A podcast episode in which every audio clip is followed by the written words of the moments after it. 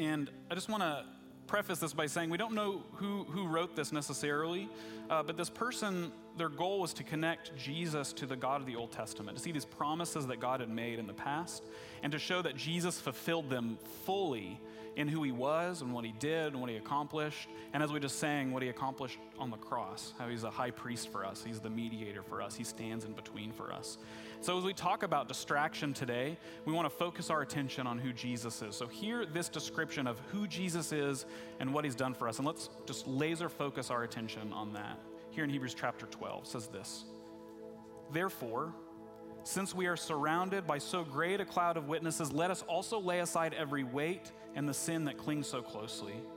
And let us run with perseverance the race that is set before us, looking to Jesus, the pioneer and perfecter of our faith, who for the sake of the joy that was set before him endured the cross, disregarding its shame, and has taken his seat at the right hand of the throne of God. Consider him who endured such hostility against himself from sinners so that you may not grow weary or lose heart. In your struggle against sin, you have not yet resisted to the point of shedding your blood, and you have forgotten the exhortation that addresses you as children. My child, do not regard lightly the discipline of the Lord or lose heart when you're punished by him, for the Lord disciplines those whom he loves and chastises every child whom he accepts. Endure trials for the sake of discipline. God is treating you as children. For what child is there whom a parent does not discipline? If you do not have that discipline in which all children share, then you're illegitimate and not as children. Moreover, we had human parents to discipline us, and we respected them. Should we not be even more willing to be subject to the Father of spirits and live? For they disciplined us for a short time as seemed best to them but he disciplines us for our good in order that we may share his holiness. Now, discipline always seems painful rather than pleasant at the time, but later it yields the peaceful fruit of righteousness to those who've been trained by it. Friends, this is the word of God for us, the people of God. Thanks be to God. Would you pray with me? Friends, again, I just want to thank you for being here today, especially as we start a new series. It's great for us to kind of come together and, and tackle, uh, I would say, a difficult text from the Bible, but also a felt need. Uh, we wanted to do this series because overall, when we talk to people about what sorts of things in our spiritual lives we want to tackle together, one of them was just this kind of general need to say, I want less. Like there's, there's so much more in my life. I feel like just totally overwhelmed, just totally full. And so we wanted to talk about uh, how we could get rid of some of those things. And this first week, I kind of want to lay a foundation for us to think about how we can get rid of a, a variety of distractions, how we can subtract, have less distractions. Uh, I want to start by telling you a story. And as I tell the story, we can put the check in QR code on the screen. Just let us know that you are here.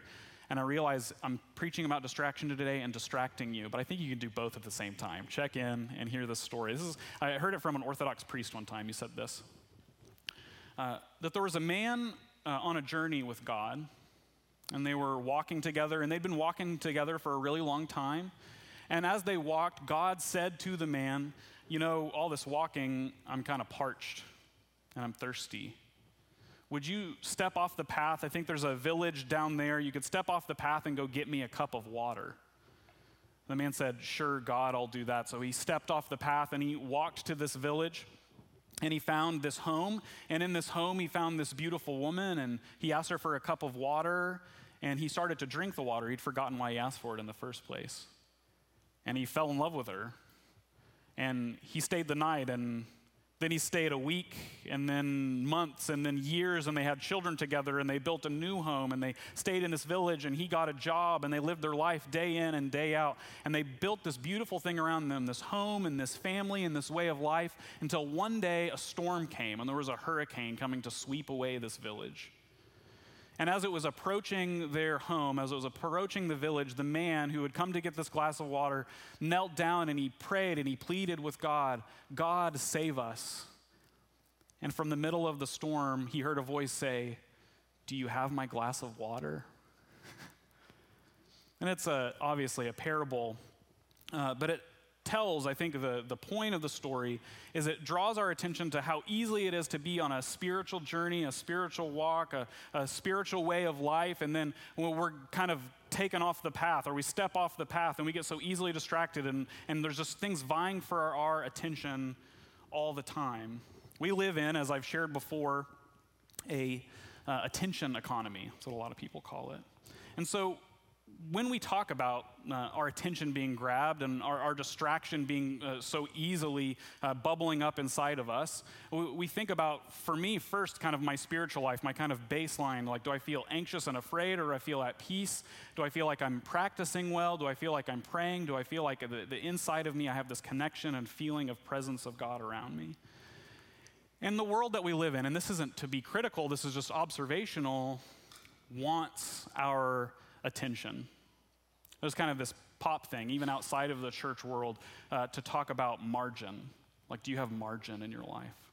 You don't have to raise your hand. If you feel so moved, you can, but just ponder this question in your heart Do you have margin in your life? Margin, like room to do what you really want to do, or even what you're called to do, or what you need to do. Is there space for it? I got to tell you from, from my own perspective, thinking about margin, uh, I know when I don't have enough margin, when I have this euphoric feeling deleting something on my calendar. Uh, it feels great. oh, thank God I don't have to do that anymore. And it makes some room because we need margin. We need this space in our life because we're so easily distracted and grabbed day to day. Uh, it's disagreed upon by people, scholars that study these sorts of sociological or psychological trends, but anywhere from 250 to 2,500 times a day, I would say, depending on the person, anywhere from 250 to 2,500 people touch their phone, pick it up to check it. Now, if it's near the 2,500 times, that's like every five minutes. Uh, we're distracted. And maybe you're like really good at setting it aside. I was talking to somebody this past week. They were uh, in a prison to do some prison ministry, and they didn't have their phone with them, and they kept touching their thigh in their pocket and kept feeling like, oh, did it just buzz? Oh, no, it's not there. Because they're so used to it, they're so easily uh, just taken away by this, this thought of like, I got to check something. My friend Laura, I think I've shared this before, had a post it note on her computer, and it said, Don't worry, the internet will be here when you get back. And I try to live that out, you know, because I'm so easily distracted. I think I have, you know, a, deep addiction, digital addiction or something. Uh, but it's because we're kind of primed to live that way. Uh, there's this really great book, uh, Shoshana Zuboff. She wrote this book called Surveillance Capitalism. Doesn't it sound just like a thrilling read? And it's about how uh, our data is used to capture our attention in this attention economy. It's why some people say that it's so advanced now uh, that the internet knows you're pregnant before you do.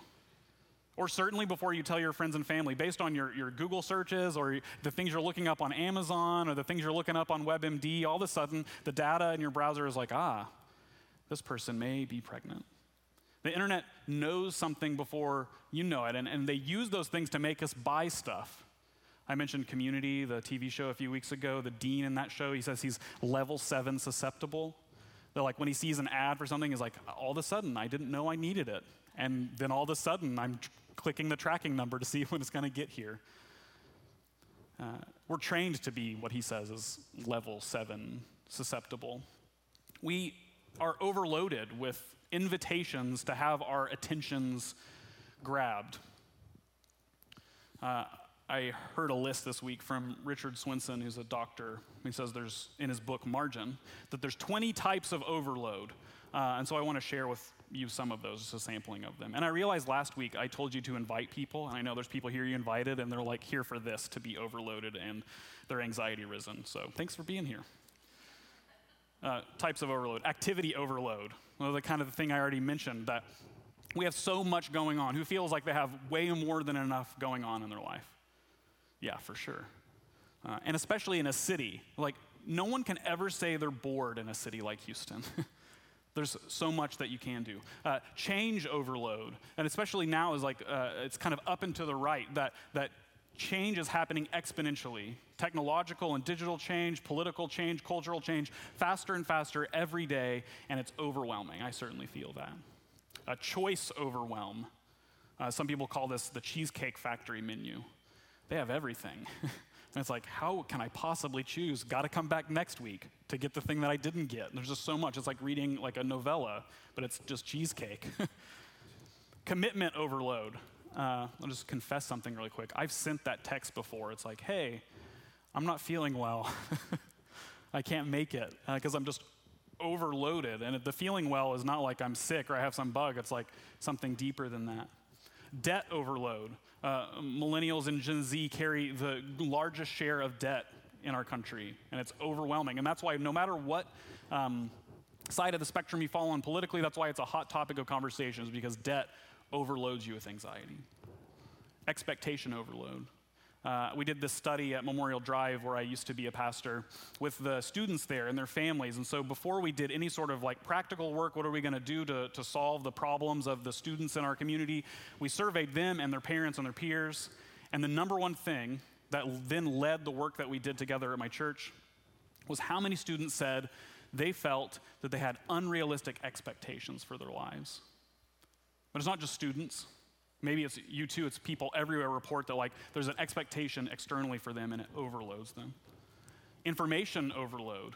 As somebody who's like input addicted, I really get this one. Is like there's I think there's too many books in the world. And there's too many movies and too many TV shows. And I say that not because those things aren't good, but because I'm never going to have enough time to consume all of them. Today's New York Times, like the one that came out today, will have more data and information in it than a 17th century person would be able to learn in their lifetime. Information overload. Uh, media overload, again, it was kind of connected to information overload. Do you ever get that feeling like, how am I ever going to watch Succession? Or, God, Colin mentioned Love is Blind, and there's four seasons of that, and Community, and there's six seasons of that. How am I ever going to watch everything I'm supposed to watch? And you're like still watching The West Wing. It's like, come on, you know? Entertainment overload. I, I feel that too. Like so many things, my people like, have you watched this yet? And it's like, no, there's a new Star Wars show like every week, it feels like. How am I supposed to watch it? Noise overload, we can talk about especially in a city and an urban environment. There's too much noise. I was at this retreat this past week in San Antonio, and we are like having this like meditative moment. And then all of a sudden, like it seemed like a flock of birds chirping and the lawnmower came by in the same moment and can't find peace. It's hard to find uninterrupted noise and fatigue overload. I'm tired out, no energy. Don't know how we can spend energy that we don't have to get up and do it again the next day. All of these things vying for our attention. And then when they get our attention, they fill our lives with what they want, with what they need. They make us say yes before we want to say yes. And before we know it, our calendar is filled, our mind is filled, we're anxious, we're afraid, we're longing, and we can find no peace. And in the spiritual life, like that's the goal to become a person of love, to center ourselves and seat ourselves at the feet of Jesus and feel at peace, the Prince of Peace, the King of Kings. I want to feel peace in my heart. Then Ronald Rolheiser, Catholic priest, says, We're distracting ourselves into oblivion. I feel that deeply uh, distract myself that in every moment I can't just wash the dishes uh, in the quiet or in the noise of washing the dishes. I, that's my podcast time. or I can't just take a walk outside without wanting to like scroll through TikTok, or I, I can't just sit down and do nothing. I gotta read, I gotta consume something, I gotta distract myself for whatever reason. A self soothing activity. Again, I told you to invite people this week. Uh, welcome again. I'm feeling anxious just saying it out loud because I know it to be true that we are distracting ourselves into oblivion. And that's why I'm grateful for words like the words we find in Hebrews today. This picture of Jesus and these people, these early followers of Jesus, the, the guidance that the author is giving them is pretty simple if we look at it. First, uh, run the race in, in shorter terms, run the race that's given to you. Don't run somebody else's race.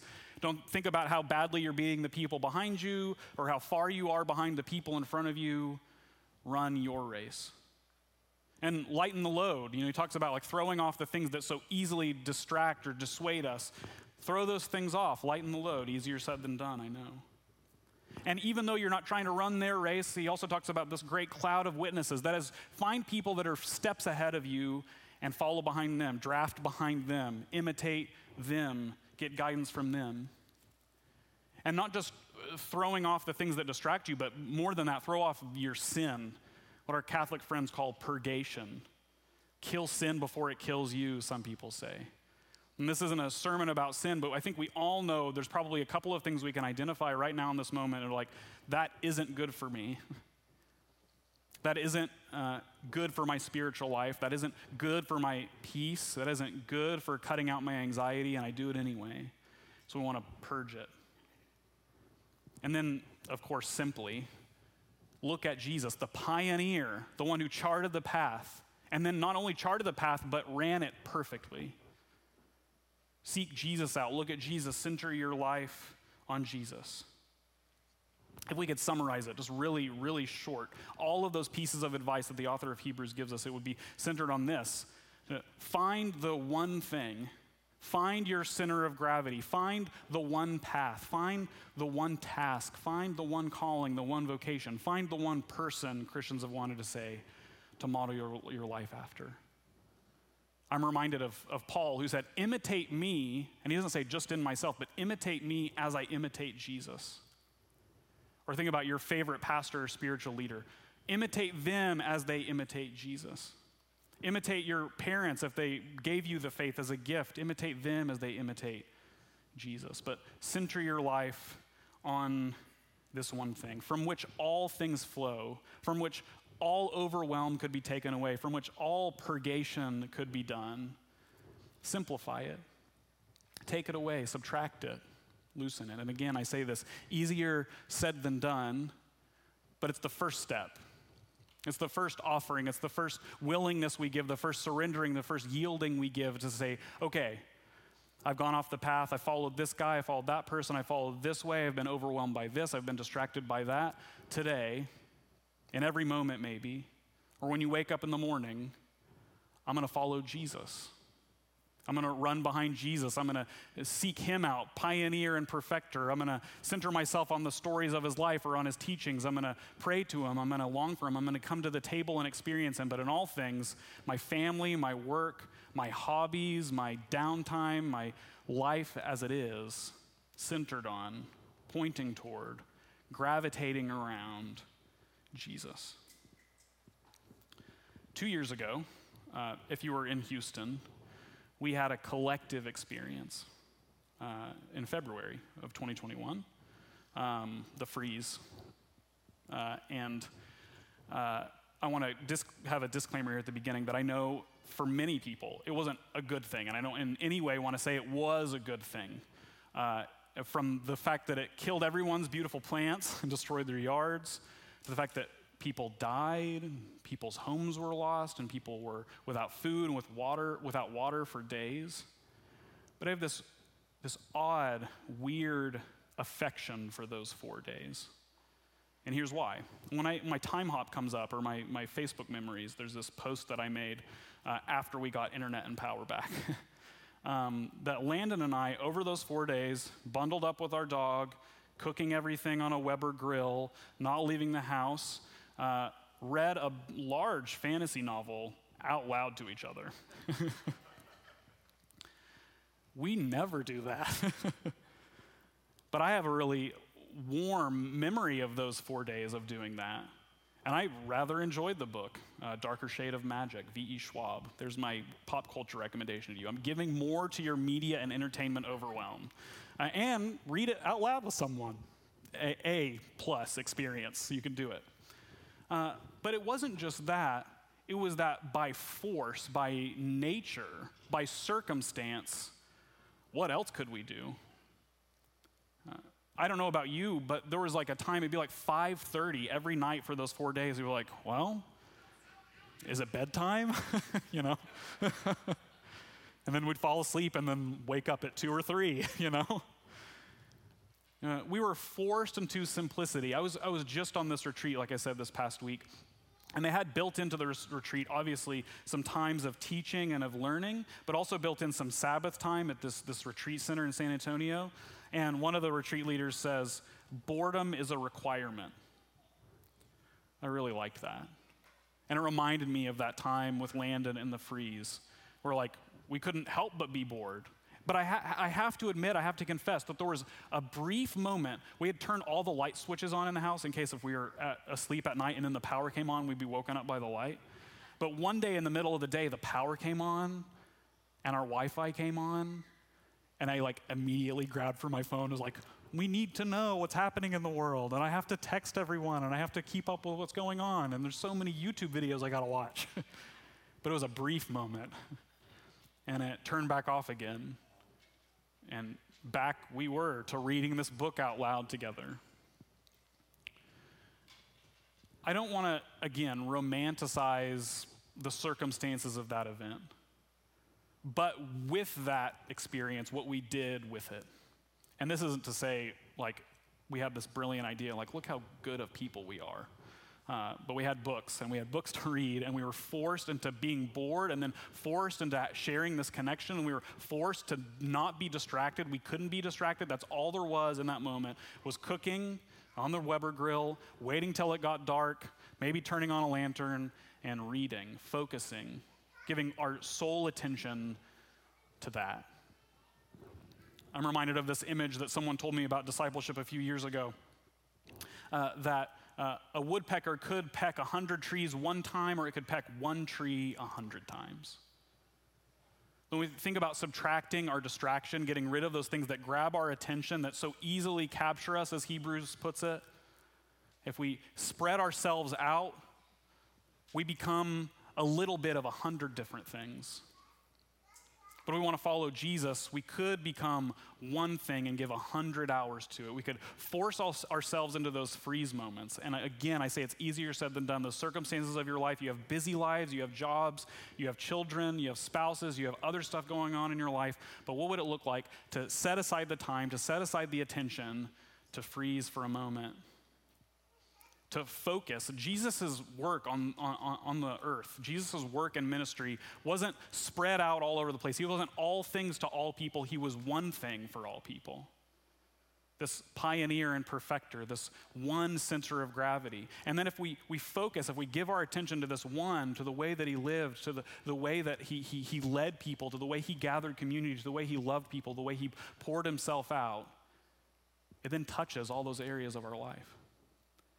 That if we're distracted by only one thing, the way of Jesus, our lives can be poured out into many things. Uh, Pete Scazzero is a pastor uh, and now runs a nonprofit called Emotionally, Emotionally Healthy Spirituality. Really, really good work. I'd recommend his stuff to you. And he has this podcast where he kind of goes over these themes, and it's kind of a leadership podcast, but he had a recent episode called Spaciousness. And it's really had an impact on me to think about like how I live my work life and live my romantic and married life and how I live my family life. And one conclusion that he gave that I just think really is important for us to kind of assess on our own lives and our own particular ways and our following of Jesus is this that when you have a spacious life, then you can be a gift to others.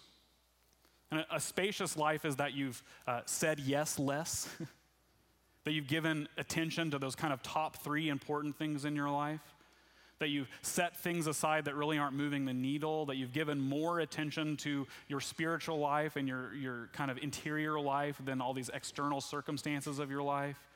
And that when you have a more spacious life, when you have less distractions in your life, when you cut more things out of your life, you're able to be more for other people. And as we go into this series, and we get into more of the nitty gritty practical piece of what it means to subtract things from our lives. That's the aim. Because Jesus gave himself for others. And the only way that we can give ourselves for others individually and as a branches community, as families, and as neighborhoods is if we make space for it and look at Jesus as pioneer and perfecter of the one who did it perfectly. And that he's the one that can lead us and he's the one that can shape our lives. And he's the one we're making space for to enable us and encourage us and empower us to do more than we could ever ask or imagine. My encouragement for me, digitally addicted as I am and distracted as I am, my encouragement and an invitation for you is to be bored this week when you can. to set aside time in the quiet. I think this series really pairs well with our Sabbath series. They go hand in hand together. And also see if there's things in your life, things that you could easily subtract. Start with those things and work your way up, all to the end, all to the expectation, all to the goal, all to the telos of seeing Jesus ahead of you and saying, okay, I'm on the path I can go. I can run my race. There's one tree, not a hundred trees. There's one end I want to go to. There's one life I want to live. There's one set of qualities and principles I want to center myself on. And this person, God in the flesh, perfected it. And I want to follow him. So let's do that together. Let's pray.